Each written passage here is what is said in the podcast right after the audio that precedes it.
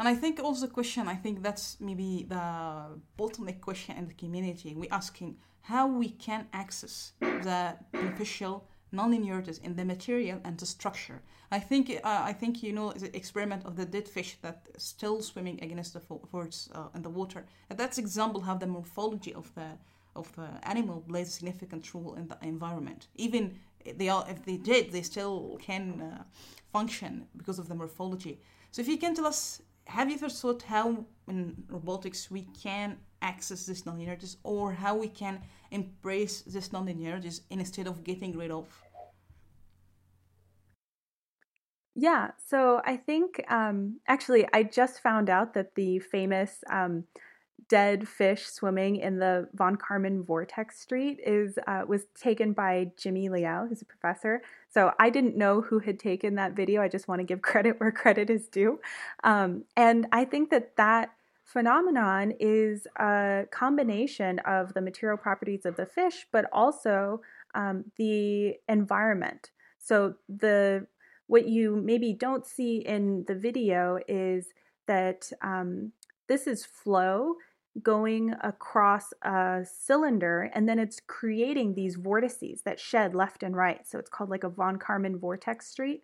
And so um, there have been lots of hypotheses that being in that von Karman vortex street allows um, animals who move in flowing environments to kind of decrease their energy expenditures because it allows them to it's like self-stabilizing. And so that it's a combination of both the environment and the animal itself.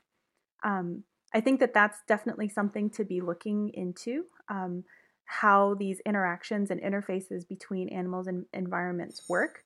Um, but also i think that um, in terms of nonlinearities i think that we really need to think about how um, how to leverage nonlinearities um, instead of kind of reducing nonlinearities and reducing complexity. So, a lot of experimental work, um, if you want to be really precise, you have to kind of get rid of variations so that you can take precise measurements. And that's really, really important for fundamentally understanding, you know, mechanisms and, and things like that. But um, actually it's the variability and the complexity that is fascinating. And so I think we need to really examine things in both ways. Thanks so much for the elaboration. I appreciate it. So I'm curious to ask you, as you study biology, I think that's also an argument in the field. Sometimes robotist focusing on using the material in a certain way, just forcing the material to make a like certain formation, for example. And we have the question how we can glo- close the gap between material science and soft robotics, because that's challenge here. How we can have like a, uh, a communication, what could be significant parameters we have to uh, incorporate so that we can optimize the design.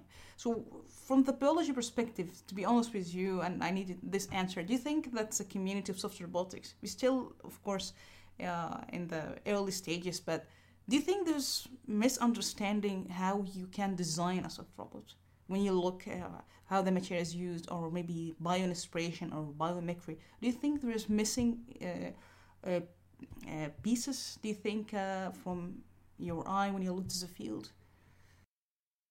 Yeah, so I think that um, there has been a lot of progress in soft robotics as a field, especially in terms of bio-inspired design.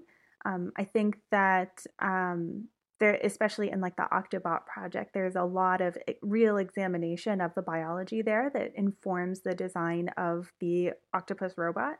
Um, I think that this isn't just a problem that is present in engineering or in soft robotics, but it's actually in bio-inspired engineering in general. So I think that there are a few really famous examples of biology that tend to trickle into engineering.